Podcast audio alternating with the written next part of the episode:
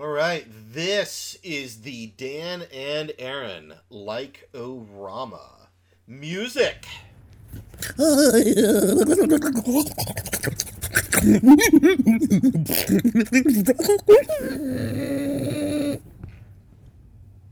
And yes, ladies and gentlemen, that was music.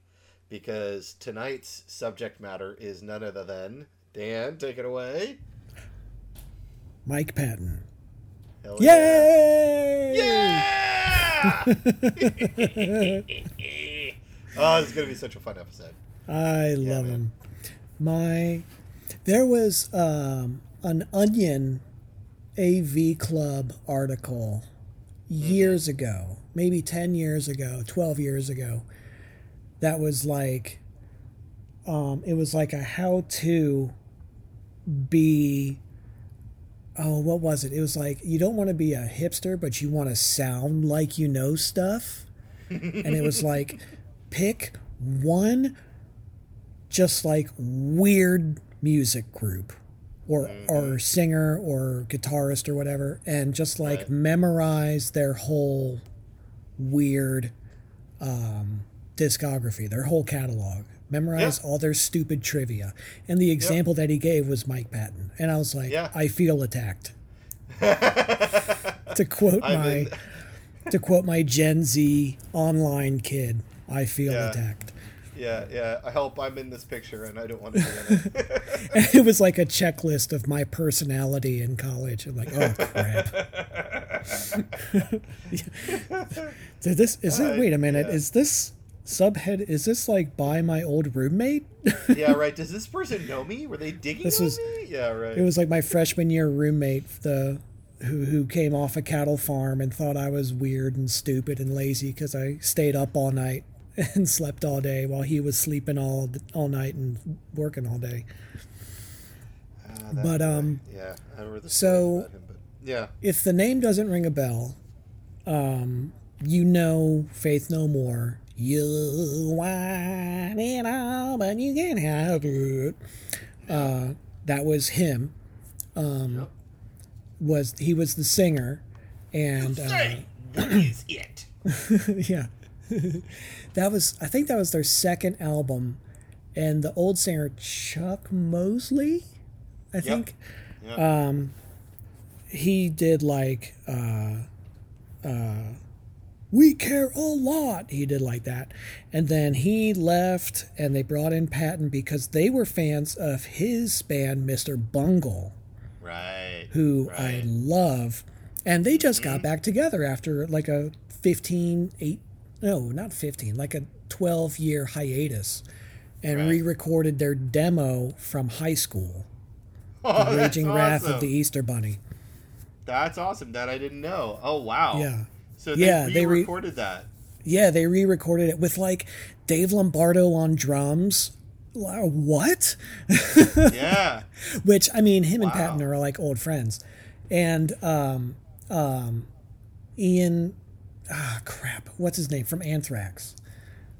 I know exactly who you're talking about. I can see the guy's Beard face. face, Scott yeah, Ian. Right. Right. I think Scott Ian Yes. Uh, was the other guitarist, and uh, and yeah, uh, Trey Spruance uh, and and Trevor Dunn and Mike Patton, and Right. uh, and my friend Jack directed the video that they did of the concert, their like quarantine video, and he said being in that room with that band and all of the like other people who are hanging out and like lean into the camera and wave high like henry rollins was in there and all these people he's just like he's like dan if you could like astral plane in here you would have been so happy but it's Right. covid and i was like i've never been more jealous of a, another human being in my life you bastard Yeah. Yeah. Yeah. yeah good for you I- I- jack bennett hell of a guy good for him Um, I I basically like this this uh the experience you're describing there is is uh yeah you know what I'm not going to deflate that uh, I, I I'm not going to um go down that road yet but at some point when they do the D plan episode oh uh, yeah yeah yeah equivalent thing that you and I talked about that I felt the same but yeah anyway go on sorry Um, uh, I was briefly married to Travis Morrison. Um, yes, you were. That's not true. It was beautiful. Yeah. It got written out of reality. Um, sorry, I've been reading a lot of DC comics and all the various crises and multiverses. Things keep getting written out of reality. It's very confusing. Time to retcon. Yeah, it's like as soon as one crisis ends, it's the ending of a crisis sets up the next mm-hmm. crisis. It's like, Yeah. okay, exactly. you guys really need something besides multiverses going on. Love ya.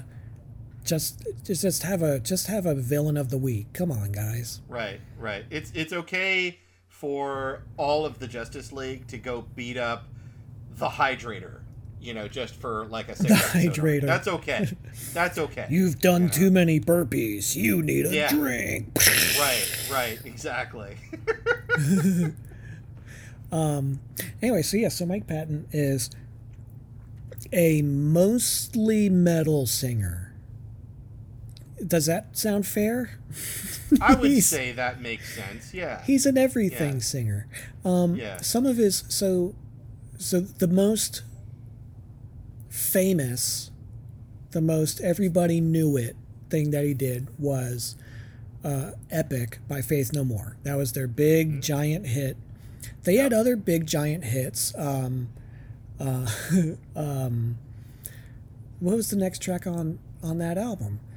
"Fallen to Pieces" was the name of the song. That was another uh, hit single um, off of Angel Dust. The um, I'm sitting I'm sitting here. I'm like, you know, track four and track three.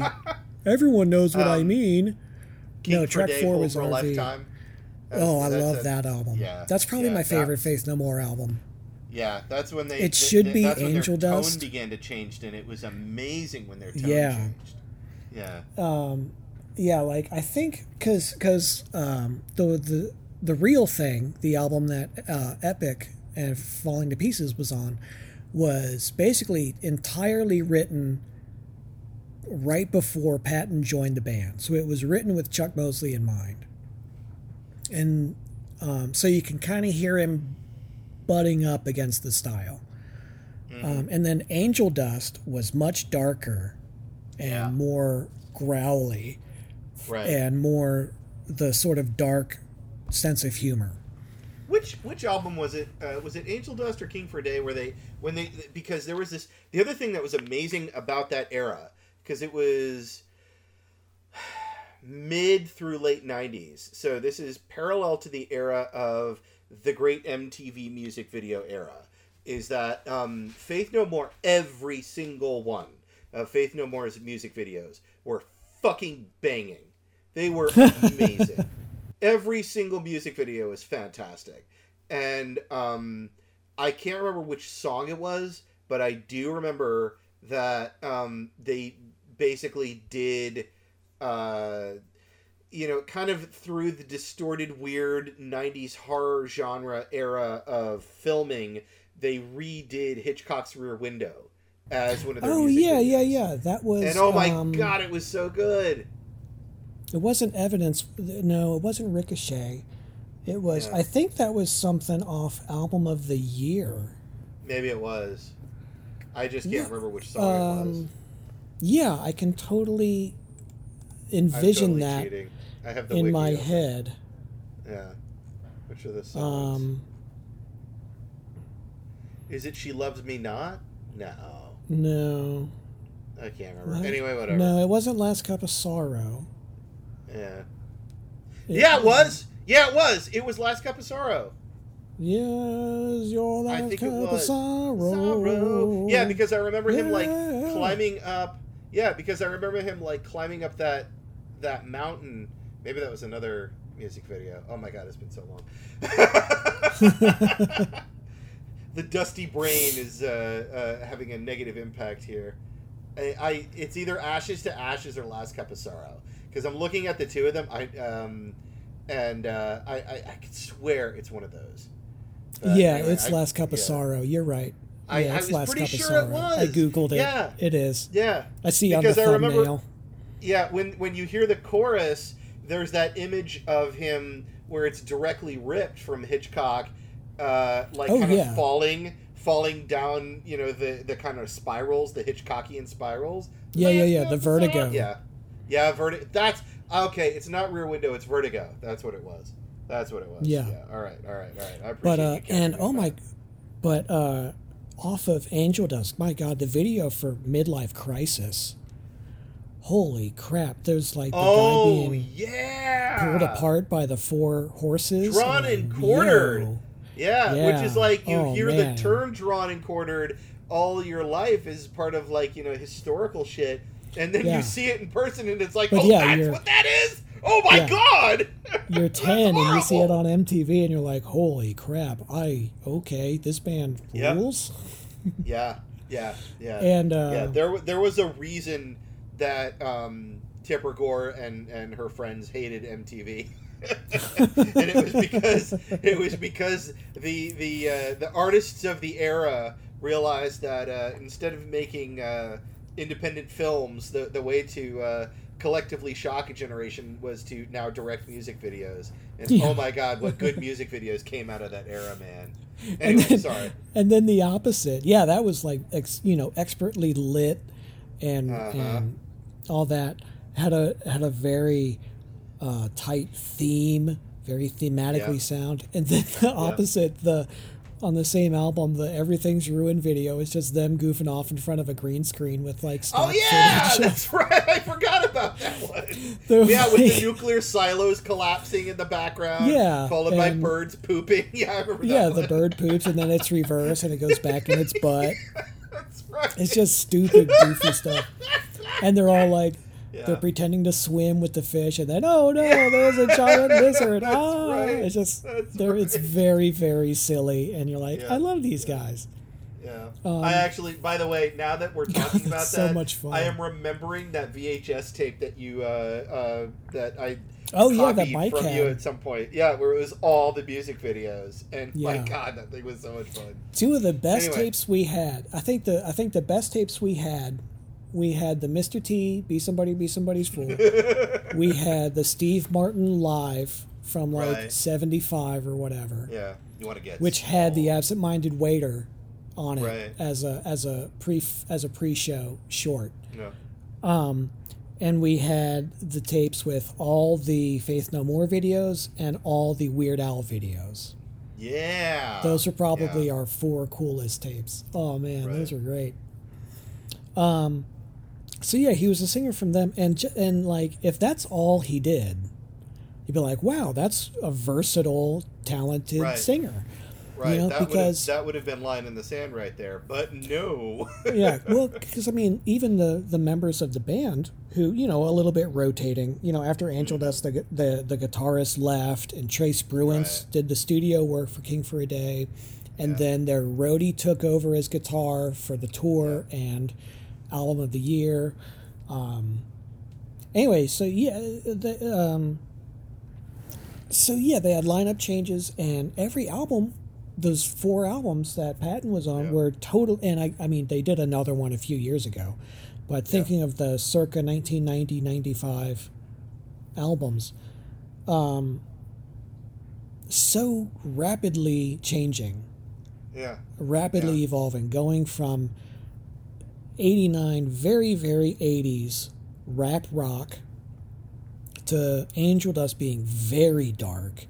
Even a light song like RV, the lyrics are like, oh my God, this is the suicide note of a miserable person. Like, I love RV where he's uh, the bridge. Well, I'm a swinging guy. Throw a belt over the shower curtain rod and swing. Toss me inside a hefty and put me on the ground. Like, holy shit. Yeah. Yeah. Like, okay, Mike, dude, That is do you need to talk? that is Dario Argento. You know, like, oh my Yeah. god, dude. right, right, right, um, right. Yeah, it is. It's something else. Uh, Mhm. And something that he said in an interview once that I really liked. He was, uh, you know, he was talking about. Um, uh, he he basically said, like, yeah, well, you know, I'm I'm I'm not writing my college thesis. It's just making up some words. So you know, either put the lyric sheets in there or make it intelligible. Like you know, figure it out. And I Yeah, just- right. and I don't know. He was just. I like his. I like just the way he talks. He, because he has this wide. I'm sorry, I'm jumping all over the board. Please Before do. get to that. Because yeah, there's I other mean- stuff that I want to mention. Like if we're doing it loosely chronologically, there's some other stuff that I want to mention about the solo work, but we'll get to that. In a. Yeah, What were you gonna I mean, say? yeah, we'll get to it. But I, I was thinking. Oh, I remember it was. Sorry, I'm. I think the ADHD is contagious in my house in my family, Oh, but like uh, the. Uh, but yeah, just faith no more. Like, uh, you have the rap rock, you have the growly, you, you have the straight ahead rock. They covered um, the Bee Gees song "I Started a Joke," which was. Mhm. I started a joke. You're like, Yeah. wait, is that is that the same guy singing? Really? and yeah, And then he does the chorus. And I looked at the sky. You're like, yep, that's the same guy. Yeah, for sure. Because he yeah, and he and has that he- epic crooning, uh, like beyond Andy Williams, beyond uh, Pat. Shit, And who's the I- guy f- beyond Pat Boone? That like, ah, that like Tom Jones level career. Yeah, almost Tom Jones. Yeah, I swear when he was doing that, I swear that was him basically saying, "Oh, by the way, um, I'm also an amazing singer. The rest Yeah. of you need to step up." Because that was right near the end of Faith No More, and I think that was the point where he was realizing that uh, he had enough wiggle room with the rest of the band and where he was as a successful lead singer that he could start uh, flexing.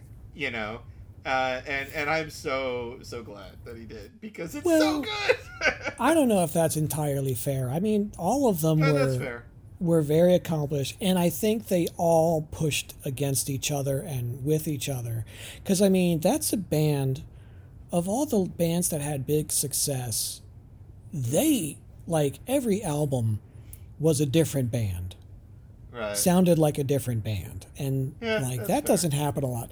I mean, I could think of like maybe Genesis going from the um, uh, I almost said David Byrne, the Peter Gabriel days to Oh, the post Gabriel, like you know, their albums were oh we're artsy weirdos, or like King Right. Crimson would sound Right. different, but or you know the Clash had a gradual from punky punk to ska to Yeah.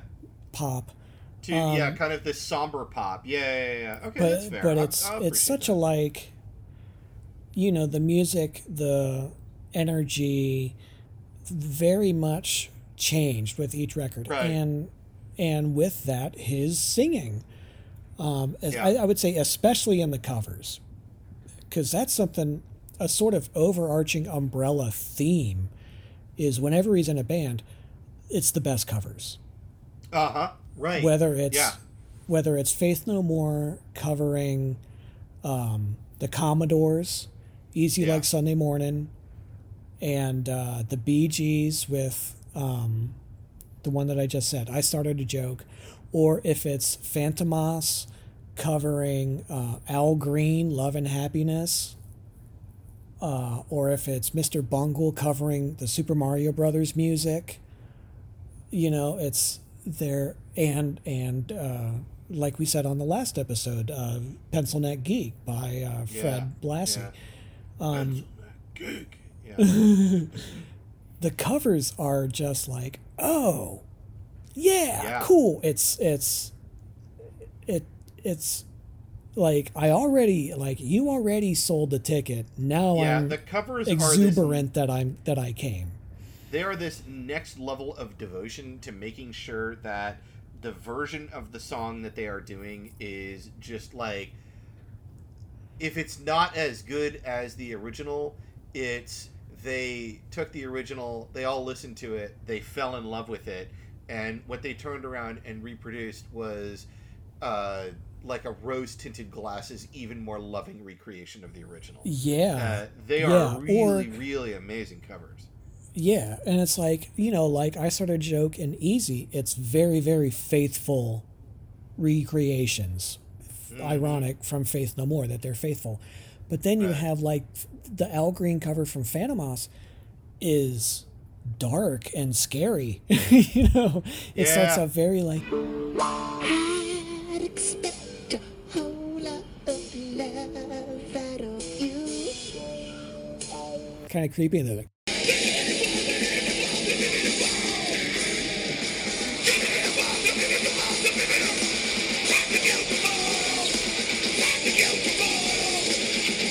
you're like wait a minute what just happened and it becomes like you know ralph steadman covering a monet it's it, it just it turns a That's a sharp corner and you're like whoa wait a minute That's a that's a great comparison. I love that Ralph Steadman covering a Monet. That's I just yeah, I love it's just s- the interesting reinterpretation. Yeah, Um, and show like, yeah, I can copy you with love. I can also Mm-hmm. recreate it with love. Right, um, right. And he did a whole album with his band Fantômas. Um, yeah, after he Mr. Bungle and then uh, Faith No More, and the two of them at the same time, and then little projects like Weird Little Boy and a couple solo albums with Fr- uh, Right. uh, I almost said Frank Zappa with John Zorn and Yeah. his label.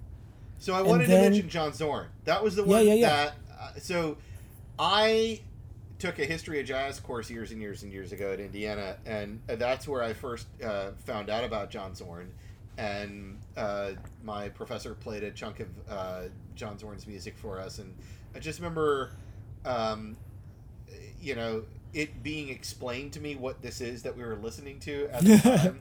And I just remember Yeah. looking around the rest of the group and being like, I guess this is, yeah, okay, sure. Um, but then to then see, as you and I were rapidly digesting Mike Patton content as fast as we could during that late 90s, early 2000s era, to then see his name paired with Zorn, and it's like, oh, yeah, uh, this makes perfect sense. Yeah, so of Yeah. course.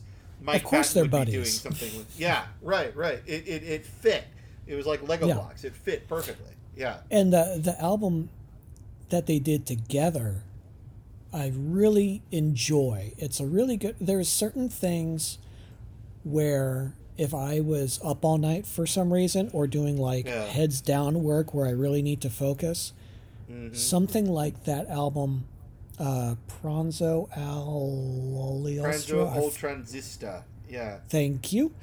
Yeah. Um, where it's Mike Patton and John Zorn, um, and it's set up like courses at a restaurant. And, yeah and I I, really, the- really like the one. My favorite off that album is, um, um, and all the all the titles are in Italian because he was he's fluent in like six languages or something. yep Um, but he- and I guess it started with Italian because his wife was Italian, and then he learned Yeah. you know Spanish and Portuguese and whatever. Yeah. Um But uh, the uh, but one of them it translated to, I think it's like chunks of meat to- ripped apart by saxophone blasts. it's like yeah and I, I remember you and i talking about that album and the track list on the back and i remember you Yeah. pointing that out to me and you were like you gotta look at the way that the tracks are listed it's done as if you're off, uh, ordering things off of like a uh, a prix fixe menu and Yeah. uh, yeah i love that i, I thought that and was it's so like awesome. it's like this dining music atmosphere of oh yes mm, okay uh, silverware on plates and then Right. zorn's alto sax yeah right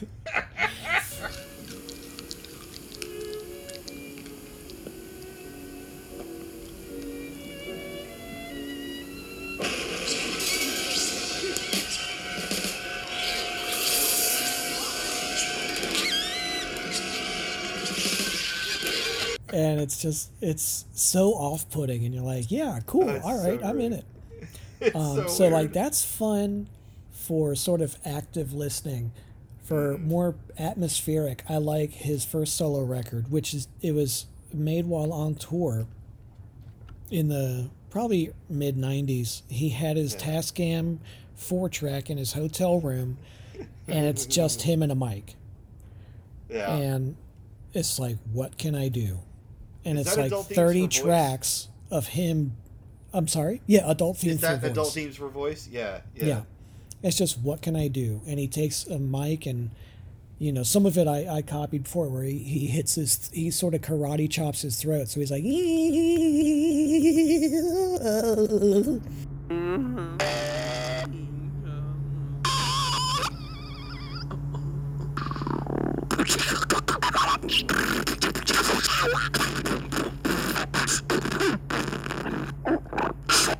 Yeah. I'll, I'm gonna be absolutely honest with you. Um, I dig what he was doing with that, and I, Yeah. I dig you know the idea of of his ability, his technical ability to do it. That's one of those where I appreciate that he did the album, but it's not one I'm really interested in ever going back and listening to again. Sure. I gave it like one like I listened I remember you loving it and obsessing about it and I remember you and I becoming super obsessed because that was the same time that we were doing our own band thing and I, I picked up a Tascam as well and um, I, I remember liking the concept behind it listening to like I don't know like one or two tracks off of the beginning of it kind of going oh this is fucking weird. I don't know. I'll come back to this later. And then at some point later in like the mid to late 2000s when i was um, cooped up in the apartment um, i remember at some point finally sitting down and being like well i remember dan saying this thing was neat and i do remember listening to it and thinking it was weird. I'll try listening to the whole thing now. And I listened to it end to end, and I came away with the exact same response. Like, okay, this is this is Mike Patton for other people, clearly not for me. yeah, yeah. Yeah. My uh, I had a I had a, a a First Amendment professor who talked about how free speech is basically a uh, a bus line, and everybody gets off at a certain stop. yeah, You know, exactly. some Yeah. people go all the way to the end of the line, but most people get off at a certain stop. Yeah, yeah. Um, I think that's a very and that's a great and that's that that's Patton. You know, yeah. a lot of yeah, people really like Faith No More. A lot of people really love Mr. Bungle. Yeah, Fewer people love Tomahawk. Fewer people love Fantômas. Fewer people love, you know, Weird Little Boy. Six people love adult themes for voice. yeah, yeah. I would say that's right. yeah, yeah. I'd say Yeah. that's an accurate. But description. but I'm glad it's out there. I love it. Yeah. If, if I'm, I remember uh, I had an emulator of one of the Final Fantasy games for Oh, whatever, and I would sit there for like six hours at night, and I'm going through some tunnel listening to that on headphones, and I'm like, yes, this Hmm. makes sense. This is this is where I should be in my life. yeah, yeah. Yeah, I was sitting there like 20 years old, probably. Like, yes, this is exactly right. this is Oh, good. Lordy. This is this is a. we- I have reached a perfect point in my life if this is Yeah. what I'm doing. There's nothing then wrong here. years Yeah. years later i found antidepressants and that makes that's much better those, those work a lot better Yeah. yeah. um but yeah i just but the the number one thing i like is that breadth if you, it's you know if you're i i always appreciate a generalist more than a specialist the jack of all trades is great if you're an ace of all trades that's amazing Yeah, you know, and that's like- what you got. That's what you got with Mr. Mike here. Yeah. because he he screams, he croons, he uh, you know he can he they did um He the whines, sexy sexy he album modulates Lovage his voice up. Yeah. uh, Lovage with him and Dan the Automator and Yeah. um and uh, what's his name I can't remember the other guy uh, Kid Koala was he on that maybe Anyway, Uh, but hold um, on, I'm looking right at it. Uh, Chino Moreno, uh, Dan the Automator, and then the, the the female vocalist on that was Jennifer Charles. from who Elysian Fields right Uh, yeah, but the weird thing about Jennifer Charles's voice is that she sounds like she's uh, does such a great job of sounding like um, every other. She she can slip into and slip out of sounding like Jewel, sounding like um, Shirley Manson from Garbage. Her voice is so um, it's it's she's a she's a changeling in the way that her voice sounds. Yeah. and it, and it made it really amazing listening to Lovage because she was three different people singing on that album, right? But it's all her singing, you know. Yeah. Yeah. And especially that record where it slips from, you know, angel to devil. You know, it slips from innocent fun to, Right. you know, I'm going to beat you now. Right. Right. Exactly. You know, yeah, and and that was a very yeah, it was a very like ooh okay yeah, it was a very sexy Yeah. sexy record. Uh, yeah, I love that, and yeah, I think that was mostly Dan the Automator's idea, and, he, and then like he brought his friends in. Mhm. Um, God, but that's so good because yeah, that was around the same time. That was maybe like the next year after uh, the big Handsome Boy Modeling School Yeah. album dropped, um, which was uh, like, oh, okay, here we are, like landmark. Okay, it's you know 2002 or whatever. Here we go. Right. That album, by the way, we love that album in this house. It is so smooth. Which one, Handsome Boy? Uh, Lovage. Oh, Lovage. Yeah, I love Yeah. Lovage. Yeah. Yeah, that was definitely in, in the heavy rotation in my car for a long time. Yeah. Mhm. Yeah. So good. Struck that shiny chord, striking is the antidote. Struck that it's a start, only for the wild at heart. Oh yeah, but but that that breadth of ability just makes me so happy. And I think Mhm. to me it seems like and and I think part of why I enjoy him so much and you know thinking about all this all the whatever projects I work on whether it's bands or writing or podcasts or whatever it's Right. I get I get bored and burnt out really easily. And so I always have to keep changing things and Right. you know or work on something that is constantly different. You know, never never a repeat. Like my and me and my roommates uh, had a band uh, uh, Johnny No Friends was our, our band. And every show I think of the maybe 20 shows we played three resembled each other. Right. because we just we were we didn't want to do the same thing. We're like I have what do we want to do this time? And you know I would sing with zombie makeup on with a plastic bag over my head Right. Right. uh, one time I, I had masking tape wrapped around my head, you know, looking like my eyes had been gouged out as I played the drums. right. you know, like, right. what can I do this time? Uh, Yeah. And that sort of, well, I, okay, I did that for five minutes. I'm going to do something else now. I Yeah. just, What else? I feel what else that. is fun? Yeah. Right. Right. Right. I feel that in my in my soul that huh squirrel I get that um, and you know like uh, a few years ago when he did oh what was it called um, um,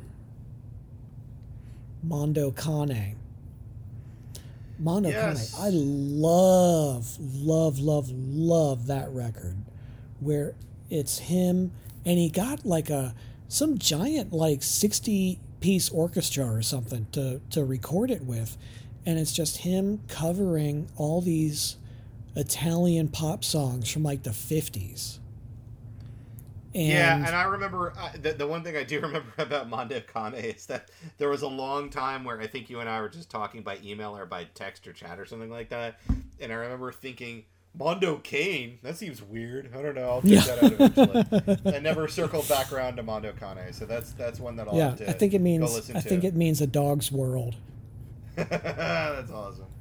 um, right. it was the name of a That's- that's movie that's- along the line somewhere Yeah, I got to go check that one out. Oh, it's just charming. It's not like weird or jarring. It's just Right. completely charming. That's cool. Yeah, I It's totally like- missed that one. Look It's like you know, if if if Olive Garden was authentic, it would be this features record. Traditional Italian pop songs, as well as a rendition of Ennio Morricone's "Deep Down." Ooh, yeah, right, now deep, I'm really deep down. Oh, oh, that's I'm really curious now. Cool. Oh man, and that Neat. that last track on that album is so Yeah. lovely. Yeah. It's like I want, you know, when they're playing the greatest hits of my life video at my imagined funeral, which Right. obviously they don't have video of the greatest hits of my life, so it's impossible, but that would be the soundtrack of it. It's just so nice and great and pretty.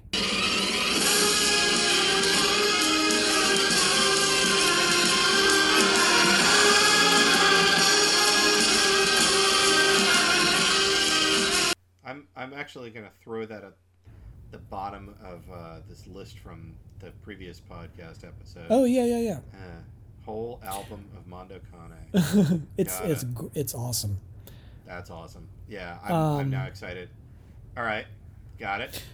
And What and next? of- It's Mike Patton. So you know now we're gonna take another left turn. What's next? Well, yeah, seriously. Well, we'd be remiss if we if we didn't jump up and down about. I mean, we've still barely touched Bungle, and we have Phantom. no, oh right, yeah, no, that's so, true. Yeah, let's go back to Bungle. That was his big Yeah. debut band. So that's his Oh, band from high school, yep. and the sort of main people. Again, they had horn players come in and out, and drummer, Yeah. Yeah. one or two drummers. Um, early early '80s, uh, like Well, mid-eighties. mid '80s. The first, really? oh yeah, no, no, no, I thought they yeah, were, they were. They were 81, 82. No, no, no. He they were born in like 68, 69. So they would have been like 12. Uh, okay, all right. So it is. But yeah, they got together in the, in high school in like 85 or so, I think was the the demo of Raging Wrath of the Easter Bunny. Um but 89 I think was their first or may- no, 91 was the Yeah, self-titled that. Yeah, I'm on looking Warner at it Brothers. now. Yeah, the first one. Was, Yeah, uh, 91. Mr. Bungle, ninety-one. 'Cause, Okay, so they're uh, they're a little bit okay. For 'cause some reason, when Faith No More- them as older mentally, but all right, yeah, yeah, yeah. because Faith No More, um, the album that Epic was on, came out in '89, and the story is that they did some sort of finagling where they wanted to sign Faith No More to Warner Brothers, and he was like, "Well, if you do, you have to sign my other band, Mr. Bungle." And they said, "Okay, Nice. sure." And so Mr. Bungle, this like underground weird band, got a, this giant major label. And in the video for Epic, he's wearing a Mr. Bungle T-shirt, Oh, which is hilarious. forgot He's advertising Yeah, his yeah. other band Yeah, in his yeah, giant successful music video. that. But that's how he got in because Faith No More were fans of Mr. Bungle. They were all from the Bay Area. Yeah. Um, they were all from San Francisco or and uh, Alameda, that sort of area. I like it at the top of the wiki. um, Eureka. They say he was born at Eureka, California, which he Eureka, references that's in where they're ex- from. Which he references in Existential Blues. Right back here in Eureka, California, bitch. Yeah. And uh, Anyway. but yeah, so the the the sort of main mainstays of Bungle were Patton singing, guitar Trey Spruance, and bass Trevor Dunn. Yeah. Uh, and God, Trevor Dunn, he's something else. His work in Fantômas and the Trevor Dunn um, Trio Convulsant was a great record. Trey Spruance did, uh, oh, I'm blanking on what was his other big band. Very Had another one now. well Trevor liked. Dunn trio. Yeah, uh, Trio Convulsant was kind of um, spacey, slightly upsetting jazz. Nice. All right. Awesome. Yeah. Definitely gonna go off and listen to that. Yeah, it was it was really cool stuff. Uh, Secret Chiefs three was uh, Trey Spruance' other band, Secret Okay. Chiefs. Um, and yeah, it's another one like people love it; they go crazy. Um, but yeah, Bungle there. So the first record was very. Um, it was like, you know, when you had the Halloween. Oh no, scary clowns! It's like that as a record. Yeah. Well, Lots it of was, circus themed yeah. uh, organ music and oh no it, you know um, the which is great you know it's a lot of fun um, you know uh, just the the the the vocal gymnastics between girls of porn and um, my ass is on fire you know it's there's some really good stuff on there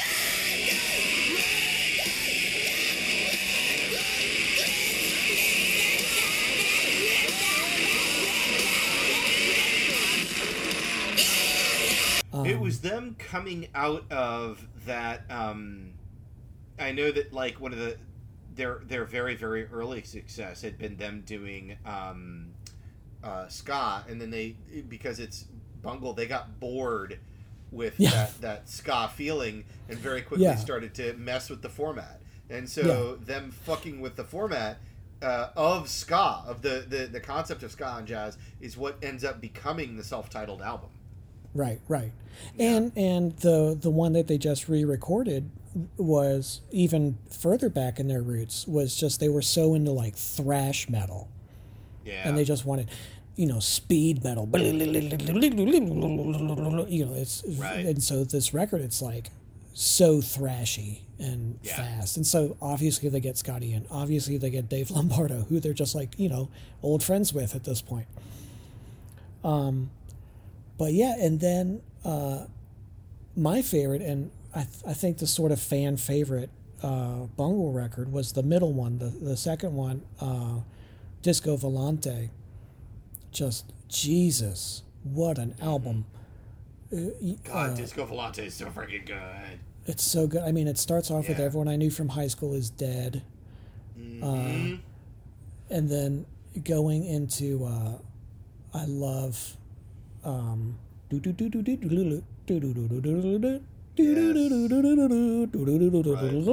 this on the the saxophone and bass doubling each other on this complicated uh, complicated polyrhythmic uh, almost out of sequence almost you know out of time signature right. uh, run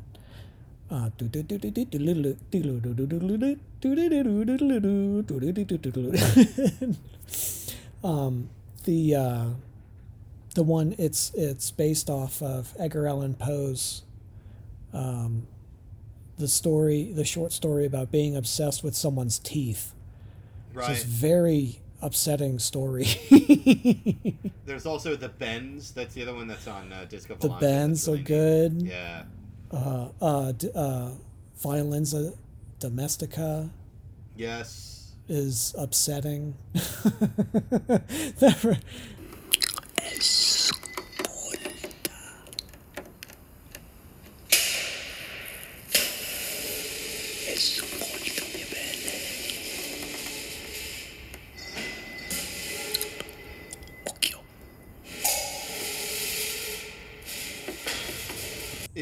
Is is is Disco Volante the one that ends with um uh The shining oh searchlight Yeah, I was about to yeah, because I had to sing it. It- Yeah, there's a new light in the sky. Yeah, Which I oh love. my god, That's one of my favorite of his voices. is- Yeah, and he only does it on that one track.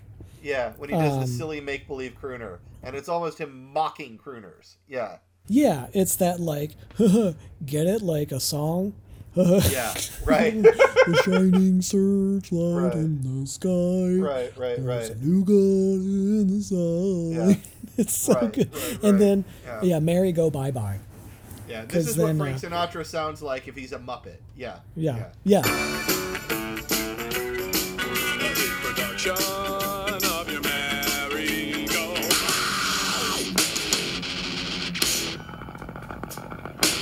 And now it's a nightmare. Yeah. Oh my god, it was so What a good. great way I remember the first time listening to it, and I was like, "What? This is amazing!" yeah. And and to say And- that they deconstruct that song is to be very diplomatic. They take a sledgehammer to that song. yes, it, it Oh, winds it's up so in, in little shards and pieces by the end. Shards of glass think- and splinters of wood. Oh god, it's so good. And that has probably my, I think my favorite Bungle song is Platypus, which is, I think, the next to last track on that. Yeah, yeah. It's so, it's a difficult song, one, because it's, it keeps changing.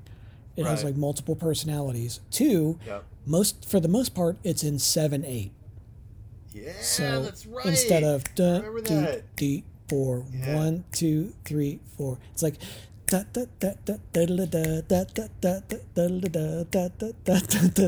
Boom, boom. And then he comes in. So that's so seven eighths is where you you do you do four four immediately followed by a three four swing and then back into the four four straight, right? It's it's basically one two one two one two three one two one two one two three one two one two one two three one two one two one two three. Yeah, yeah. Um, I could never wrap my head around it like that. I had Yeah. to wrap my head around it as four four time, quickly followed by three four time, quickly followed by going back to four four time. I could never because I remember one of y'all, I'm a fucking percussionist man. God damn it, um, sitting there and you were like, it's a it's a beat. You just got to remember it like one two because I remember either you or Buddy or somebody explaining to me like that, and I remember just looking back at them, and I felt like uh, the chick in um, Mean Girls where she's like, so you're admitting it's four four followed by three four, right? And, and getting that look of like, well, yes, I guess, but for fuck's sake, nobody calls it that, you know? oh, Yeah. right, right. It's just it just stops too soon. That's all. Yeah. Seven right, eight is right. it stops too early. Five Yeah. four is it goes too uh, long. uncomfortably too long. right, right, right. And That's you, a good way to describe it. I like and you that. sit there quivering in anticipation.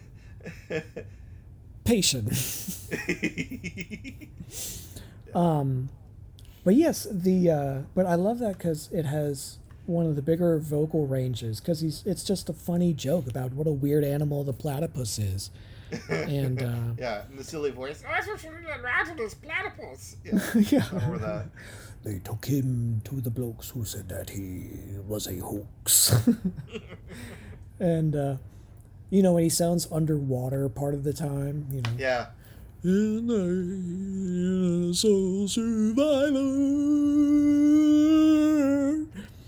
Um, but yeah, I just it's so much fun. It's like, what could we do with this? Oh, here's an idea. Right. We could add this to the mix. Yeah, let's do Right. that. Cool. and like you can tell, it's like friends from high school. Oh yeah, we could do this too. Okay, oh, okay, I get it. Yeah, yeah. right, right. Um, and then uh, their their last one was California, which was their pop quote unquote pop record, and that was my introduction to them. Was right uh, my brother and I driving home from my uncle's house in a thunderstorm, and I was dozing off to not Ars Moriendi, the last track, Goodbye Sober Day, um, which has this section where, I mean, it starts off kind of weird and and uh, I mentioned Dario Argento. It's that sort of like 70s horror movie, sort of upsetting.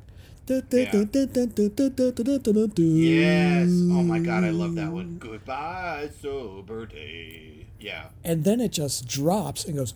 "Whoa."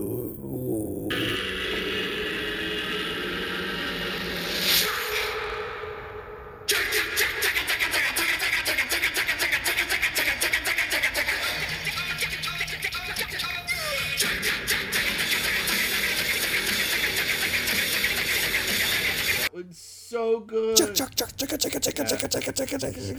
And I'm like, what? And I'm like half yeah. awake, half asleep, yeah. and I hear this like army of Mike Patton singing. and I'm like, what is going on in this thunderstorm at dusk? It was like a perfect storm of like, oh man, I cannot handle this. This is awesome. that scared the shit out of me. I'm excited about this song now. yeah. Oh, I love it. And now it's like one of my favorite songs. Oh, it's so oh, I love it. Um, but yeah, so like right after Bungle ended, he sat down and wrote Fantômas, the first record for Fantômas, which is uh, Patton, um, Dave Lombardo from Slayer on drums, and uh, uh, Trevor Dunn on bass from Bungle, and on guitar is uh, Buzz Osborne from the Melvins. oh So yeah. it's- that was it's the one with the dude with the ridiculous hair, right? Yeah, yeah, yeah. And so it's it's an all star cast. this right, band. right. Um, and the first record, it was just, I mean, none of, well, some of them have lyrics, but the first record, there's no lyrics. And he went into it thinking of the vocals as like another percussion. Right. And so there was sort of Fantômas. And when I saw them once, and it, on the way that they act on stage, it's like two teams. And it's bass guitar are one team, vocals and drums are another team, and they Yeah, just like watch about each other very closely. Yeah. Ba- Yeah.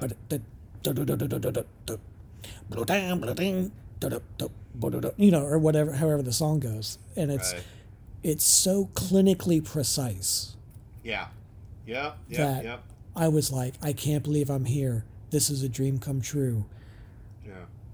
I'm gonna go to the bar. this was like, wow. Yeah. They are just staring at each other. Okay. cool. Yeah, and then they just watch each other super duper carefully and then feed off of each other. It's amazing. and then the audience it's knows. Simply amazing. I know that's where the song ends. Hooray! Because it's a room full of assholes like me. Oh yay! I know this. Yeah, yeah. Yeah. Those that go to see Mr. Bungle are there because they already know the entire album. Yeah. And uh, yeah, uh, that, so yeah, that was when I, I saw uh, Fantômas like that. I, and I'm uh, I'm still jealous. My brother saw Mr. Bungle in '99 or 2000, and I didn't go because I had to do homework. I had a test the next day. Had to get a good night's sleep. It was like a Tuesday night or something. Um, I, and then they broke up and never toured again. So I was like, ah, crap. I was like, I'll see them next year. No, I won't. No, you ever. won't. no, Oh, well. that's not happening. yeah, But, I um, remember uh, during that era. I remember a lot of bands where I ended up having to miss them because of that same reason, and then just kind of High like school, man. yeah. Like, And like all the cool bands came around in the weeknights. Because the weekends is where they make their money. So the indie bands would come on the weeknights and like, oh, I can't Yeah. go to that. I got to test Yeah. at eight in the morning.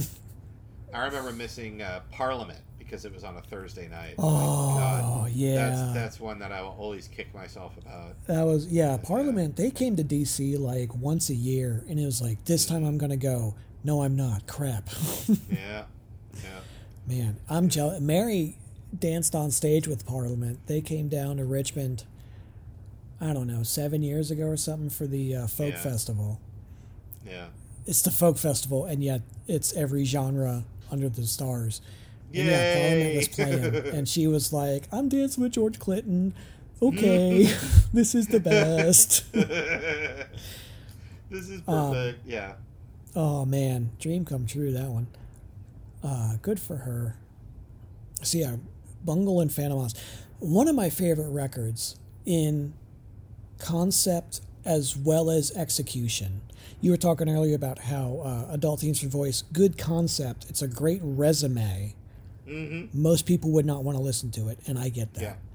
Yeah. Director's Cut by Fantômas, their second record. Yes. I absolutely love everything Is about it. Is that the it. movie And- covers? Yeah, they cover Yeah. the themes, the theme songs to like 16 or something different movies. And it starts out with The Godfather Mhm. on this. I think it's a melodica. The dee. Right. Ever so gentle on that little melody horn. Yeah. Yeah. And then. Yeah. yeah.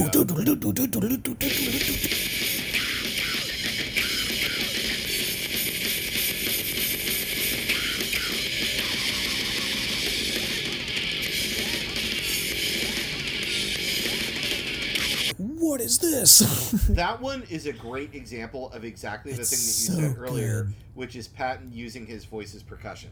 Because Yeah, yeah, yeah. obviously there are no lyrics to the Godfather theme, but the way that he uses his voice in there, it, it complements it perfectly.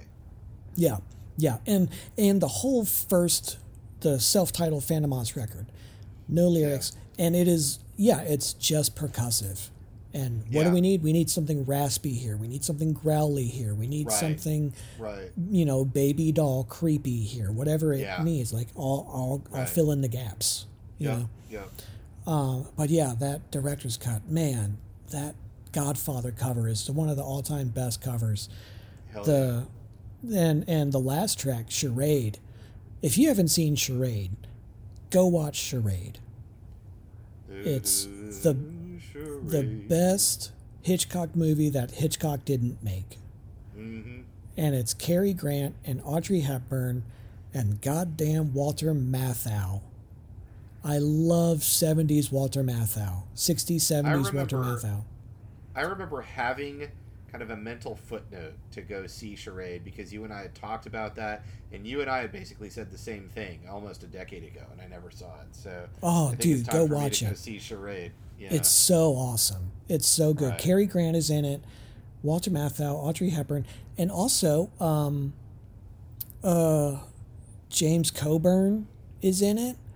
Oh, and the dude from um he was in um you know in Naked Gun he's Yeah. Leslie Nielsen's boss oh, the blonde okay. guy he's Right, in it right. and he's like a scary gangster in it Huh. oh yeah charade is awesome you should Yeah. totally go watch charade and Yeah. that like circa 1970 Walter Matthau is I love him he did uh the original Taking a Pelham 123 starring Walter Matthau is like one of the best heist movies. It's such a good crime movie. It's so oh, awesome. Yeah, that's the Oh, man, first it's so time that good. Taking a Pelham One Two Three was done. Yeah, Right, yeah, not the remake with Wahlberg or whoever, but the yeah the right. '70s The version is so great. right. It's so awesome. And uh, there was another movie where he there was just like a few movies where they're like, we need a cop. How about Walter Matthau? Like, oh, yeah, the Odd Couple guy. Let's get him. Okay, Right. Serious dude. and he Got kills it. Yeah, He kills time. it every time. I love Matthau. Um, but yeah, the the theme to charade, and and it was a um, oh god, who's the guy who did Pink Panther? Um, the theme Yeah, the musician, the Uh, Mancini? composer. was it Yeah, yeah, yeah. Man, But, uh, Henry Mancini. Yeah. Yeah, Henry Mancini did charade. Ah, that makes sense. Totally feels like it. Yeah. Yeah. we and the music has the lyrics version and there's a scene where they're walking through like a carnival or and there you hear it on like an organ grinder almost um, yeah it's great how they the, you'll be watching the movie and every 20 minutes or so use the theme, yeah. Right. and just whatever the context of the scene is you're like oh Right. cool they put it in there neat yeah that's an awesome movie I love I, love, when, love, when love movies that do that just in general, by the way. yeah yeah Any anytime that Um, a, a movie reuses its main theme as like a reprise in the movie, I that just that scratches such a visceral itch for me. I'm like, oh, Yeah. oh, oh, hey, it's the song we heard at the beginning. That's awesome. I love that. Or even when it's like clunky, like in James Bond movies, where he's like, "Why, yes, I did," you know, and then it does little James or Right. Right, right, right. and like that was really ham-fisted, but I I also kind of loved it. Oh, that yeah. was my Oh, favorite. absolutely. Thank you. Yep, yep. Thank you for throwing that in there. It's so good. Yeah, absolutely. um, But man, yeah, and yeah, I just I love director's cut so much. They they do oh they do the Omen, and Yeah. uh, that's is it the Omen, where it's uh, what did they do to his eyes? Uh, no, that was something. I get a few of the titles mixed up. But there's oh there's Rosemary's Baby and the Omen. Oh my God, Rosemary's Baby. Their cover of Rosemary's Baby. That's- actually have the crying child in the background. That makes my skin crawl. Yeah, I That remember. one is- So Whoa.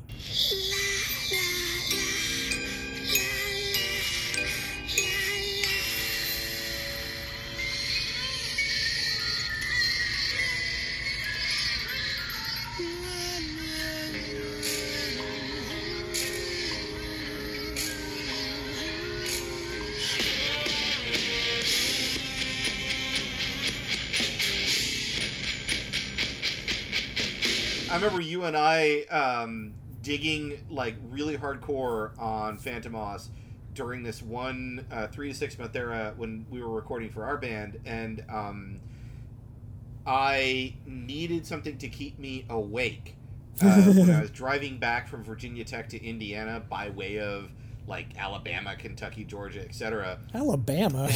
no I don't- wonder it took you such a long time. I don't, I don't, I don't know the the the, the eastern seaboard states that are not part of I ninety five. Yeah, you go. Um, Yeah, like Kentucky, Ohio, Indiana, something Right, like that. right, yeah, it's something like that. But um, Whatever.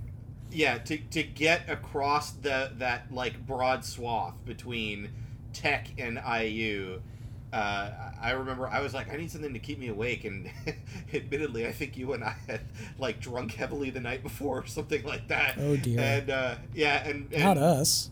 No, We're- of course not. We're Definitely innocent not. cherubs who've never Little done anything angels. bad. Yeah, yeah, we were we were angels in college, of course. um, Yes, and, I have six wings and I'm covered in eyeballs with a flaming sword. Yes, I'm an I'm a true. I am a true uh, visual biblical representation. If you look up angels in the Bible, they look bizarre.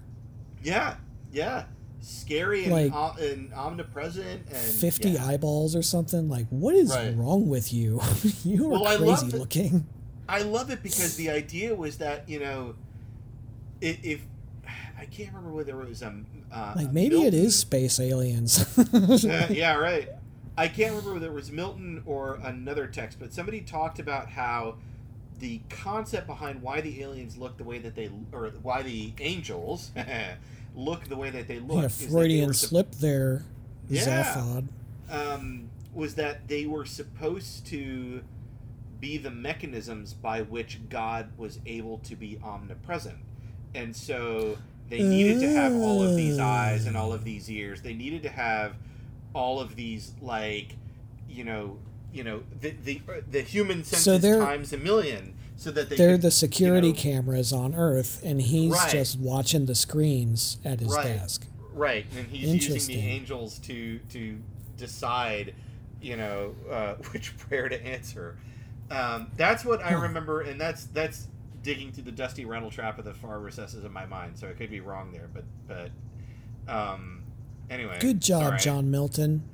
yeah, right. Excellent generally a there. good, generally a righteous dude. I Yeah. I appreciate your irony Yeah. of uh, developing the marketplace of ideas theorem of free speech while working as a government censor. Yeah, thank you for taking uh, the Good two and a half try. pages of Genesis of the first beginning of the Bible and making it a two thousand page work. Yeah, thanks, thanks for It's that. pretty That's great. Yeah, no, It's- admittedly, it's- it is. Paradise awesome. Lost is pretty rad.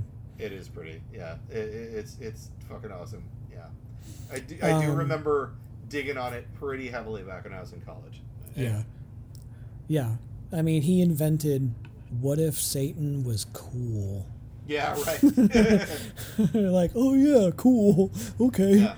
Yeah. What if the Uh, reason he's down here is not really that bad? Yeah, that was awesome. Right. Um, what, we're fucking Oh, we were talking about Mike director's cut. We've Mm. completely lost. Yeah. Well, Satan, Rosemary's Baby, The Omen. Yeah. They- yeah. it- it heavy metal. Heavy metal. If Yeah. you're Tipper Gore, then you think that heavy metal is a byproduct of Satanism. So Yeah, yeah. Well, it's he's he's the producer. He's sitting Yeah. there in the booth. you know, right. I need- Right. I need more uh, Yeah. Pulling out the intestines of innocent babies on track Yeah. four, please. yeah. Beelzebub on the levels. Yeah, exactly. Get some more babies. Yeah. Yeah. And then and then pull their Um, guts out, please. Yeah. Do we have any more of those razor blades in the apples? That's a Right. satanic panic era Yeah. fear. Yeah. How, how many uh, how many goats do we have out back that we can uh, just get the sound of them braying? Can we do that? Hmm. Double it. Yeah, anyway. Yeah. Right. Can we can we double track that? Modulated. We don't have the budget for we don't have the budget for 600 goats. Just double track it. Yeah. Take twenty goats. Um, record it four times. Yeah. um, the other one on that album, I mean, I love all the tracks, but um, the one I just brain farted. Oh no. Well, that's rather Crap. disgusting. Now we're gonna have to clean up all of that. Um, Yeah. Fantômas, Uh, Tomahawk. You were talking about um, the director's cut. There's also it was now it was I- I will- director's it was the uh, director's cut by Fantômas. yeah. And the other track that I really liked, um, Der Golem, is awesome. Oh, it was Night of the Hunter Oh yeah, yeah, yeah. is the yeah, one yeah. I was thinking of. Night of the Hunter is so good because I mean, talk about a movie. It's not a horror movie, but it is a freaking scary movie Yeah. because you've got um oh what's the dude's name uh the actor uh robert mitchum Yes. you've got these this this like widow and the kids and you've got robert mitchum just relentlessly coming and coming Yeah. and i'm gonna come and i'm gonna get you and i'm coming and i'm gonna get Right. you and you're gonna die and i'm gonna Right. get you and you're like uh, uh, uh, this isn't good and then that track of robert mitchum stalking a family goes right into the soundtrack to robert mitchum stalking a family of cape fear Oh yeah. And that's such a great Night of the Hunter transition, directly into 'cause- Cape Fear. Yeah, yeah, yeah, yeah. I forgot about that. because and that's one of the ones there's a couple of tracks where the Fantômas cover is so creepy but the original is so much creepier Yeah, yeah. because yeah.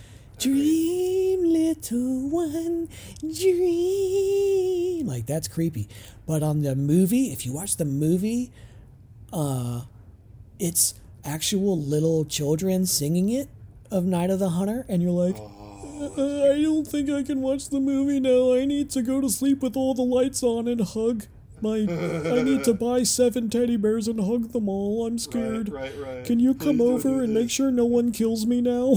it's so creepy. Oh. But the that transition from that track into Cape Fear, it's the the like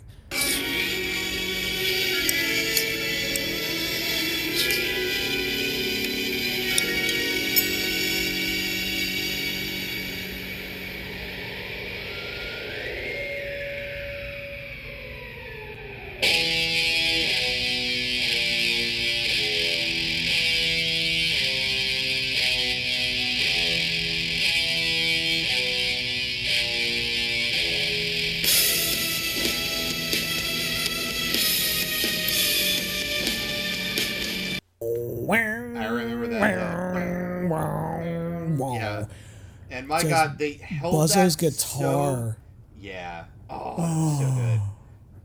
that Melvin's guitar, you're like, yes. Hit me with Mm-hmm. Yeah. your guitar. Punch Yeah. me in the gut with your guitar. Yeah. And I love that the, the way they hold it is it's like it's almost as if they're holding it for one like half second too long. It's Yeah. great. Yeah. Oh man, that uh that album. Like, Yeah. there's not a lot that I can. Not every record you can listen to beginning to end, but that is one of them. Heck. That is, no track is a loser. And the the other the other track on there, where where the original is even creepier, is the one for the Omen, Ave Satani, where yes. that one is so creepy that they changed Patton changed the lyrics to make it not as creepy. Because Right. if you watch the movie, it's all like "Hail Satan," you know, Yeah. put the spirit in the body, take the blood, blah, all this, Yeah.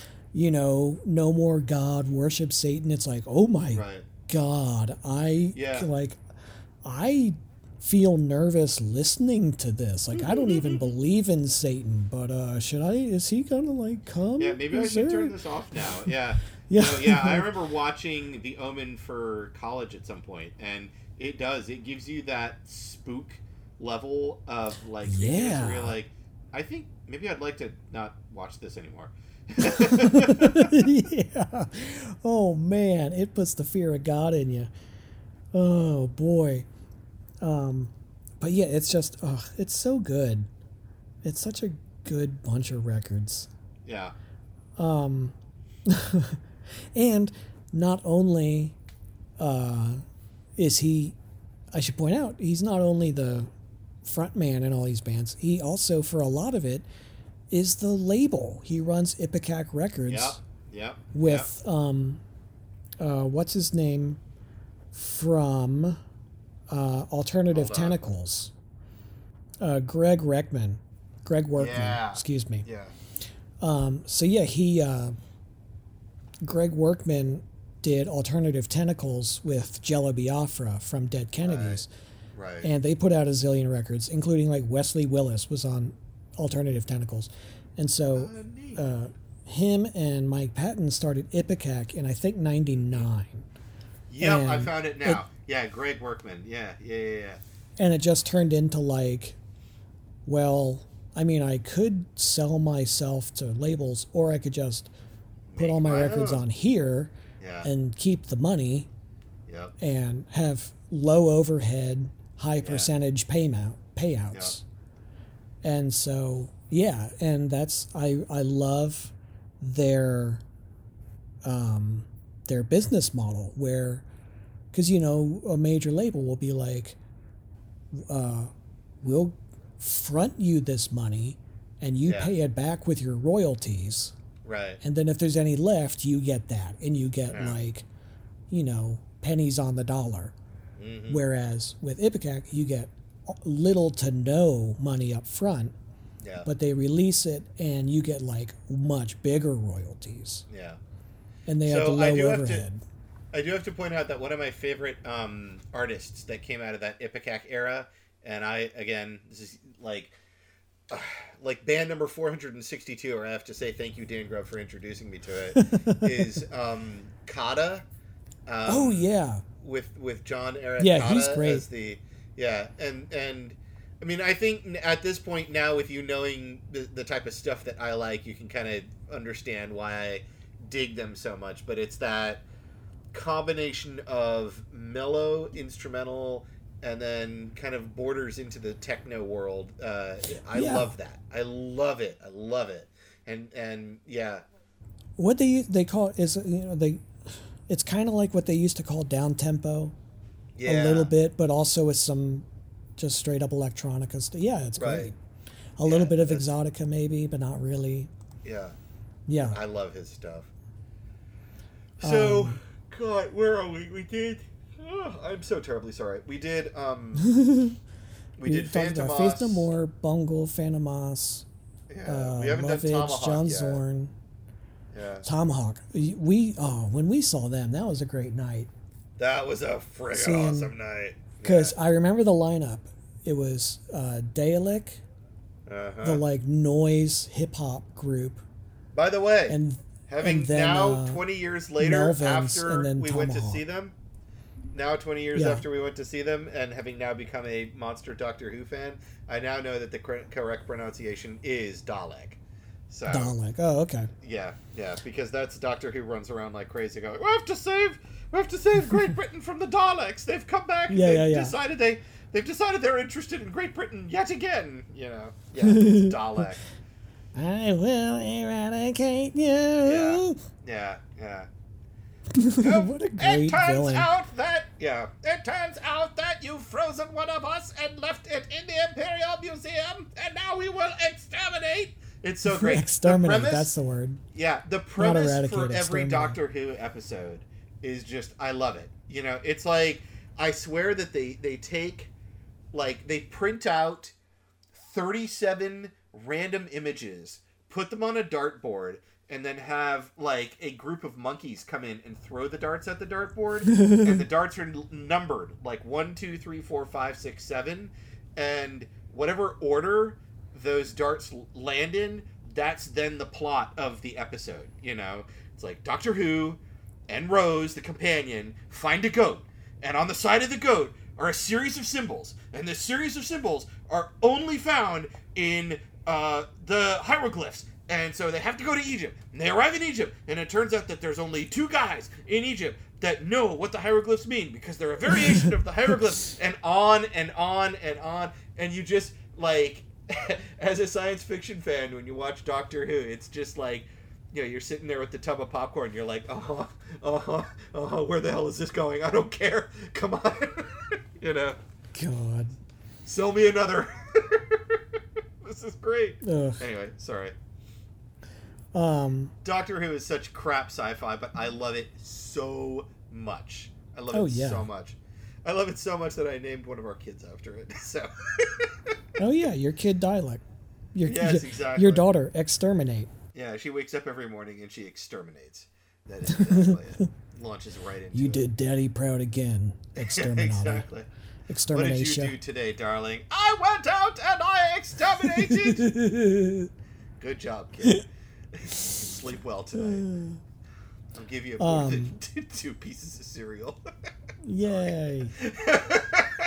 anyway, Tomahawk. uh, but yeah, and we might have talked about it on a show, but uh, I love. I'll never forget when uh, Dalek came out, and this this hall, this concert hall full of not concert, you know, it was a club full of yeah. Melvins and Tomahawk fans. These like Yep. big metal dudes. Ooh, with Uh-huh. my all my earrings and whatever. Right. Uh, right. Right.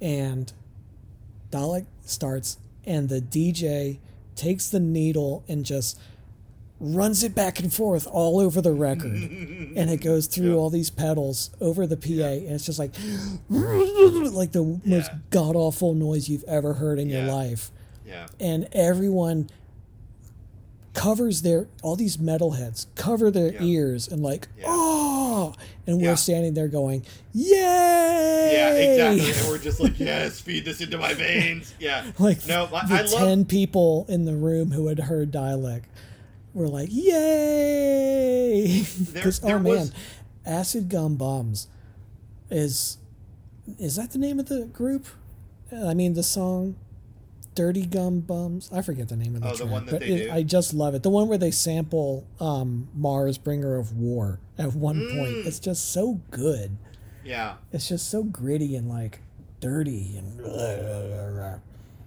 The, the one the one thing that I absolutely love that um uh, uh that it was like a production note that I picked up or, or read about or something like that about Dalek years years later is that um the way that they produced that like uniquely like uh, pants shitting brown note bass was that they dropped the um, they dropped the treble and they dropped the midtones when they would do that record scratching and and sometimes record scraping across the record. So whatever um, mixer was interpreting the scraping of the needle across that record as violently as they did it was only picking up the low tones. So instead of it Mm. like filling the entire concert hall with like you know you just heard you know I just remember those guys leaning forward like they were about to have a stomach ache. oh yeah yeah yeah that was so funny. Oh man, it's All so right. good. And we I'm deliberately leaving out some of the things he would do on stage because they're gross. yep. He definitely did some gross stuff. We're not going to talk about it because it's gross.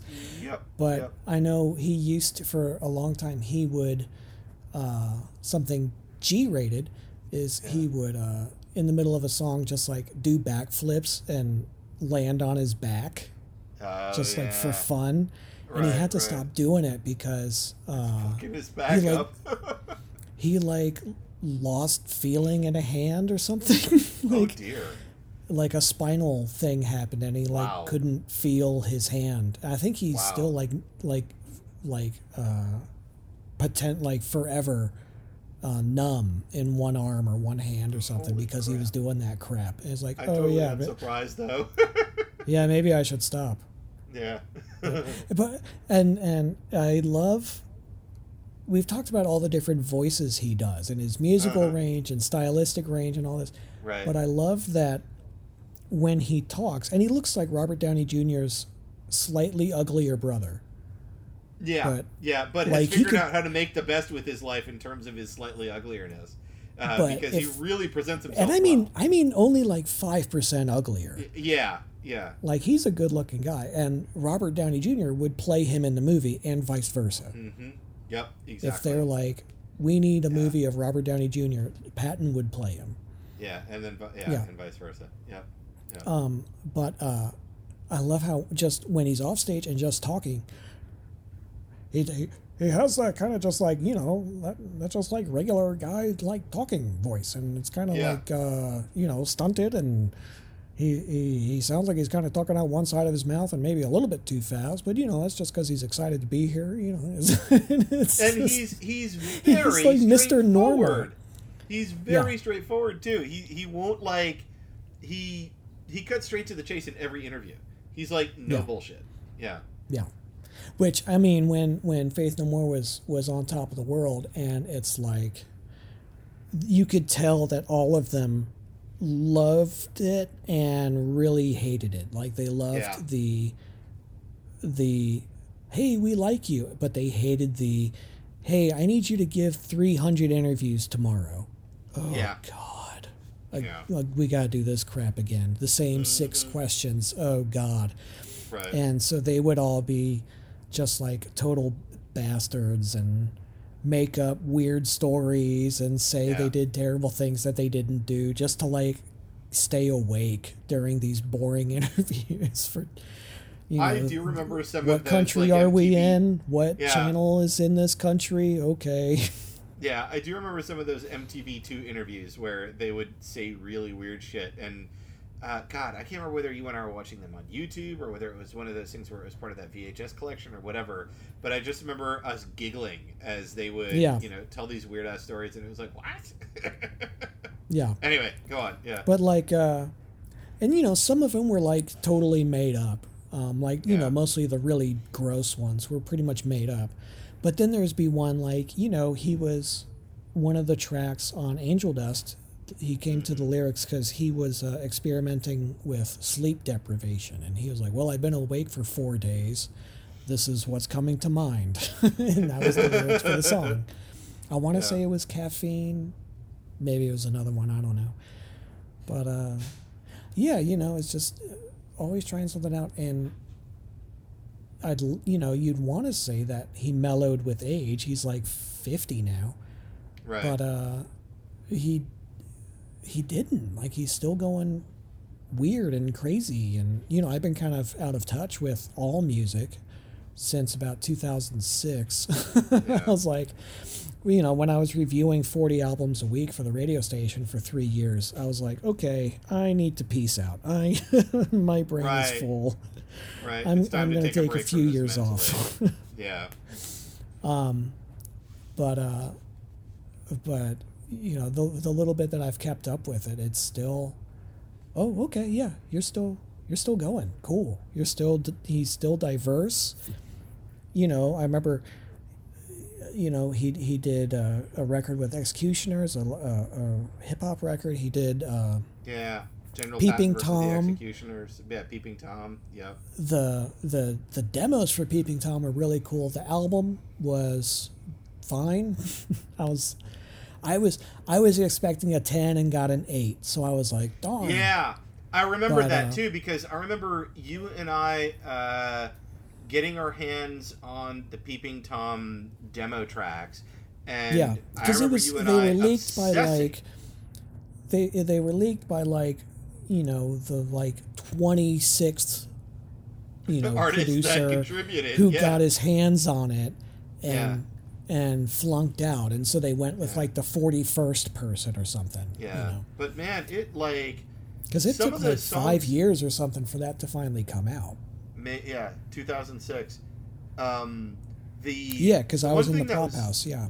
the one thing that was really disappointing though was that um god there's this one song and i'm not going to remember the name of the song right now but there's this one song that was on the peeping tom album that the demo was fucking amazing because it had patton belting it and they later replaced it with patton doing vocal percussion and i was like Oh, I- sure. I, I mean that's cool but man that Yeah. demo track you guys oof that demo track was on fire but we're not doing that okay we're not doing that that's fine whatever Yeah. you know But, anyway uh, yeah Oh man. but I- will i will I, I am since we're mentioning peeping tom though i am going to mention the sheer volume of people that uh, participated in that uh, joint venture Norah Jones Dan the Yeah. Automator, Rahzel, Kool Keith, Massive Attack, Odd oh yeah, I forgot Rahzel was on there. Cool. Amon Amon Tobin, who did uh, who who was uh, Detroit techno uh,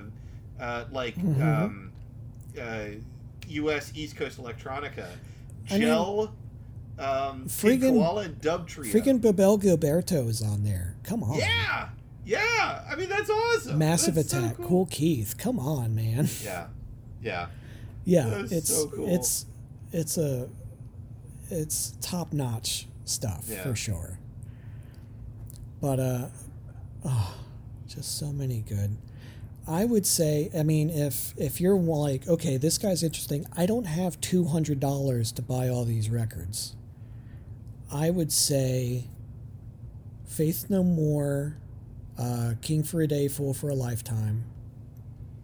Maybe, well, that or Angel Dust, depending on if you like darker or lighter. Not lighter, but darker or not darker. Um, Disco Volante and California by Mr. Bungle.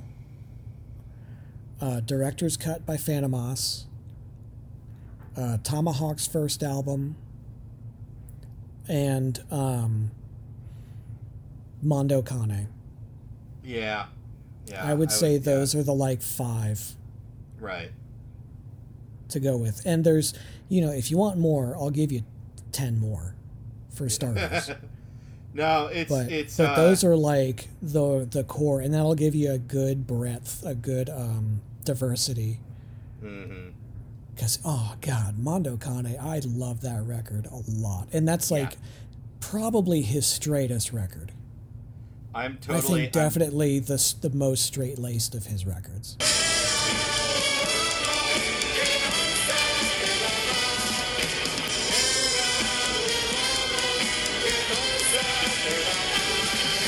Yeah, I'm totally looking forward now to um, going off and digging on Mondo Cane because that was one that I definitely mentally bookmarked and never came back around to. Yeah. Um, God, I'm just I'm scrolling Oh, through the other stuff. And we're totally leaving out the dude did video game zombie noises and Yep. he's in the Yep. darkness he plays the darkness in Yep.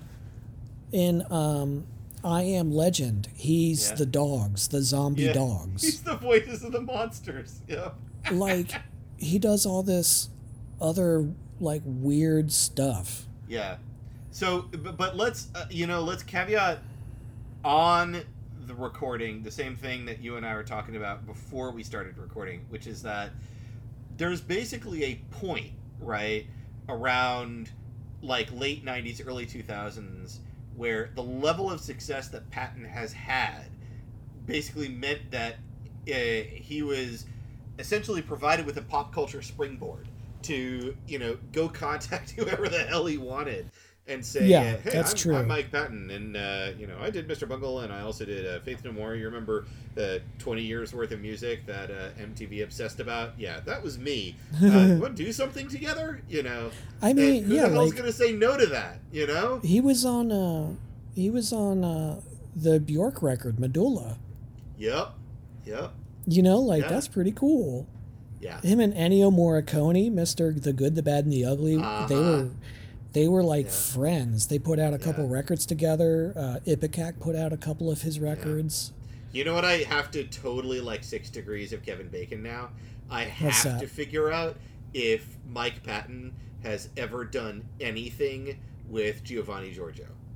Like having now Oh. having now done that that episode and having Oh, us now done this episode. I totally got to see if the two of them have ever collaborated together because that would be like the perfect icing on the cake in terms of uh, stitching two episodes together. I'll, I'll dig on that and see if, if there's if if uh, that ever happened because that would be a cool thing to put in the liner notes for this episode when we release it. I mean, I don't know. yeah. I don't know. I just it would be neat. So That would be cool. I don't, yeah, I don't think so. Um, yeah, but that would be, that would be pretty cool if it was. yeah, yeah. yeah, All right. Well, um, it's up to you. I mean, I, I God, we've we've pretty much gone through. Uh, yeah. all of his I mean, projects- you know, there there's a few records from the last decade that we didn't touch on because we, we Yeah. they weren't they didn't hit our radar. Yeah. Because we're old and lame. But uh, yeah, man, that's Mike Patton. Uh, he's yeah, of as as a person with, you know, a thousand cultural obsessions. yeah, I am such a completist and such a fanboy of so many things. Mike Patton was a thing where I waited on tenterhooks.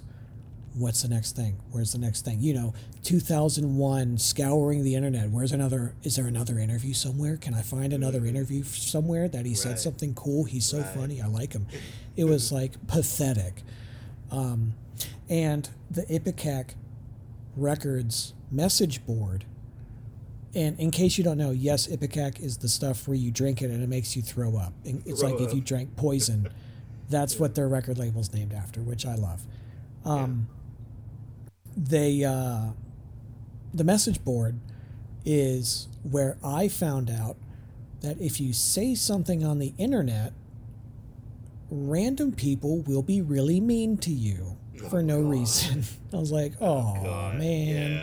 Yeah. That was my my first toe dip into message boards. You know, Yeah. five years before social media was a thing, Yeah. and I was like, "Oh, I don't like this. They're mean. Right. Right. They're cyberbullying me." so I was like, "Well, I'm not to hell with this. Yeah. I'm not doing this ever again, except on MySpace and Facebook and Twitter and Yeah. Instagram." Until I've been Whatever burned so many times that I website I that I shouldn't actually be doing this. Yeah. Yeah. Absolutely. Yeah. That reminds me, I haven't been on Reddit in a couple months. Oh well. Eh, you're not oh wait, I um, don't care. I found hey, I found a perfect way to close this article, this episode out, um, because I. I scrolled down and I found uh, a mention of that um, that best singer, the that one that uh, you and I were talking about. I think I can't remember now whether we mentioned it at the beginning of this episode or not, but um, I'm just going to read directly from the wiki because I really like this. Um, Patton achieved the first place in a May 2014 VVN Music. So we're already getting super Oh, yeah, yeah, yeah. garbage record nerd here. Vintage vinyl news. It's about how high up can you get your your nose. um, first place in a May 2014 VVN analysis uh, ranking various rock and pop singers in order of their respective octave ranges. The article served as a retraction to a previous article. These nerds. Yeah. Which originally awarded the number one position to Axl Rose. The article praised Patton's impressive six octaves, one half note range, from E flat 1 to E7, versus Axl's admirable five octaves and two and a half. When asked about his range in a 2019 interview, he referred to the article and said, I think that range thing is all bullshit. I don't think that I have the biggest range, and even if I do, who cares? This is not like the Olympics of vocals. I could make a record without singing a note and I'd be happy with it. There you go. I love it. I love I it. love it. Yeah, like yes. it's he's it's such a like, and that's a great crystallization of the whole him and and all the Yeah. the galaxy of of musicians that he works Yeah. with and Yeah. has worked with over the last 30 years. Yeah. 30? Yeah. It's got to be Uh, at this point, yeah. 30 plus 35 years, I guess. Yeah, uh, of just like it's like oh people are saying what anyway i'm at home doing this with my friends so Right. i'll see you later Right. we're just we're just gonna keep doing our thing and do our stuff Yeah. okay bye Yeah. leave me alone Yeah. and like that's the um, way to do it we're over here in a, in a basement leave us alone we'll put the thing out when it's done go away Right.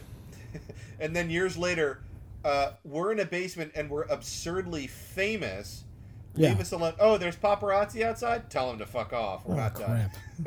i don't know just tell them a bunch of lies yeah, yeah, yeah. Tell them some bullshit so they'll go away. yeah. oh Yeah. I didn't mention the other two Fantômas records. They're also very, very, very, very good. oh my god, Uh, yeah. the th- the third one is one like seventy minute track, and it's surgery related, and Delirium it's phenomenal. yeah. Delirium, it's it's phenomenal. When we got it at the at the record, I emailed their rep, and I was like, "Hey, I hope this is okay." I made a copy of the record and cut it into like 20 tracks where it made sense so that hopefully it will get more airplay this way. I really hope Right. that's okay. I'm sorry if I'm offending you. And they're like, oh, okay, good idea. okay, good. Great work. yeah, the other one I'm gonna mention and uh, suspended animation. Yeah, Suspended yeah. animation, their fourth record, which is the theme is like the month of April 2005 or whatever Yep. year it was. Yeah, and it is children's toys, samples from cartoons. Mm-hmm. It's it's just phenomenal. It's so Mm-hmm. rapid fire, frenetic, yeah. weird, glorious. I love, was- love, love that record. It's so much fun.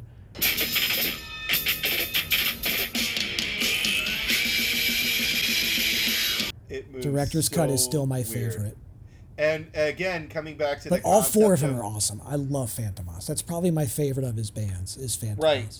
And again, coming back to the concept of um, how Fantômas liked to arrange their tracks so that they were not direct references to the actual songs, but had some sort of like other, you know, outside of the, you know, reaching outside of the, the, the songs, the music, the album itself. Each of the tracks on Suspended Animation is a track that is supposed to either represent or is tied to a holiday somewhere Oh, yeah. in the world that is about fun and happiness and silliness or kids Yeah. or childhood.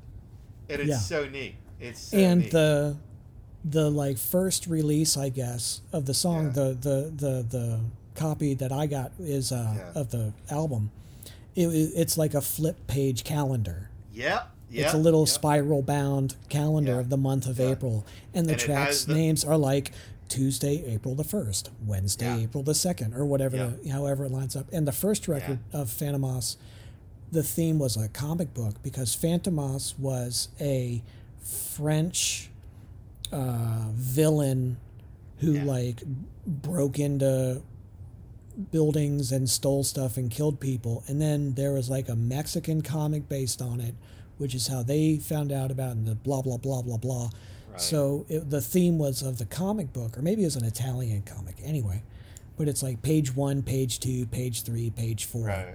Right. um I forgot about it's that. just You're so right. much fun Yeah. it's so Yeah. cool Yeah, it's the level of complexity that he puts into uh, that that that you know it's not solely Patton, but it's Yeah. it's the collective brain trust of folks that Patton. yeah the brain with- trust yeah Yeah, with with getting this stuff into people's hands, it's like not a moment of brain cell to be creative and add another layer of creativity to these albums was wasted.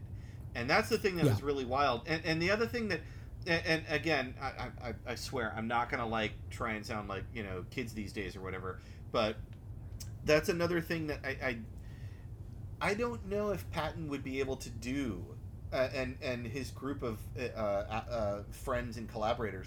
I don't know if they'd be able to do albums where they did this level of uh, kind of cool investment in the art and the tracks and the way that the tracks are presented. I mean, they could do it for the folks that knew that were that they were going to bu- be buying it, you know, like you and I right but it wouldn't have that same level of Yeah, reach, I think, wonder if- days, you know It, yeah, it's like, do they make? I guess they. I mean, yeah, they still make albums, right but you don't hear about a whole album very often. You hear about Right. singles and like one track, yeah but you know, like uh, the the Beyonce song, song, the Beyonce album yeah from like four or five years ago. right What was it called? Lemonade. Mm, it The one where they did the the the video for it, and like they released, it was released as like a movie where all the each song had a video. I don't remember Was it called Lemonade? Yeah, Lemonade. But like that was but yeah, Lemonade was like here's an album and everyone's Right. talking about the album. right right yeah but that's, the only one I could think of in the last while of like Yeah. here's a whole album that people are talking about, you know. yeah yeah I remember like the Gray album where Mm-hmm. they where he mixed up uh was it Danger Mouse who mixed up the White album and uh, Jay Z's Black album? the black album And made the as album. well yeah I remember that that as was well. cool. Mixing up the Beatles' Yeah. White album and Jay Z's Black album. Yeah, the. Gray album was really neat. um, and like fun to listen to. Uh, but I mean, yeah, like I can't think of like, you know, oh, did you hear the? I got the Billie Eilish album. You know, I got, you know, like Mm-hmm. Yeah, I you don't don't know. Maybe they, anymore, like the full maybe they do, and I don't know because I'm pushing forty. and- entirely possible. I'm Yeah, same here. Same here. Yep. And but totally. you know i speaking for us we find out about new stuff from playlists and Mm-hmm. you know i want something you know i like this band find me other stuff like that whatever app i'm right. using and it Yep. goes and finds you more stuff Mm-hmm. so i don't know if people still buy whole ass albums I don't know either. I honestly don't. i know i I'm- don't Yeah. I, Anyway. uh, anyway. if you All right. anyway yeah there's some there's some album recommendations for you Yeah. Go listen to everything Mike Patton because he's fucking amazing. yeah they're all good yeah. Um, even the bad ones are are Yeah. like, oh, okay, I see what you did. Very good. The bad the bad ones are, are even good enough in their complexity to listen to and go, okay, I see what you were trying to do here, and it's pretty wild. Yeah, You know. I mean, the dude. You, I mean, you know, he's like, you know, Babe Ruth. The dude is always swinging. Yeah. Yeah. Exactly. He didn't have as many strikeouts as Babe Ruth, but Yeah. he he takes big swings, and you gotta Yeah. appreciate that. And he's got a he's got a really good average. Yeah. you know, if you have like an eighty percent awesome average, like Right. that's pretty good for Right. anybody. Like, yeah, the Beatles don't have eighty percent good songs. yeah. You know, like the White Album is a really good half a record and a really lousy half a record. Yeah. Oh, and I'm gonna But, throw uh, one last tiny thing in before we go. If Yeah, you yeah, yeah. Google images of Mike Patton, he is still built like a Sherman tank. That dude is buff as hell. Like he, oh lordy. he, he obviously chose not to ever stop exercising because he is he is uh, muscle bound. He's got that same muscle bound uh, old dude thing going on that uh, Rollins has. You know. Mm, yeah, yeah, yeah. Uh, Anyway, yeah, he doesn't. He doesn't. Ha- he has a neck, unlike Rollins, yeah, but uh, he. but uh, then the rest of it is yeah, he's all the way definitely lean. Yeah, He, yeah, he's he's got that uh that leanness. yeah, But uh, so yeah, so that's our uh, hour and forty minutes or so on Mike Patton. yeah. Uh, hope you enjoyed it. If you didn't know about them, now you do, and I hope you go out and listen. If you did know Yeah. about them, uh, hopefully you don't have too many uh, nasty little notes that you have to send to us. Uh, yeah. Good luck, suckers. You don't know where I live. Please don't cyberbully us on the internet. Yeah, uh, don't don't force me to log on to the Ipecac message board again. It's been 20 Again. years. I don't think I can handle the cyberbullying Right. anymore. right. Besides, my username probably no longer works. Oh yeah, I forgot my password. yes. All right. Well, All right. that's that's the album. Aaron, you Yeah. want to take us out with that closing theme music? Uh, yeah, sure. But now I'm stuck trying to think of exactly which Mike Patton song I want to. Uh, just make something up. Um, right. Uh,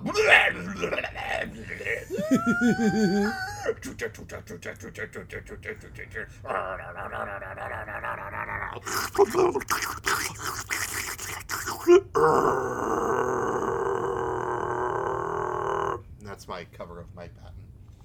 And every night I shut my Nice. eyes. But now I got the open wide. Shining so bright. Yeah, we should probably fade out. that was good. That was good.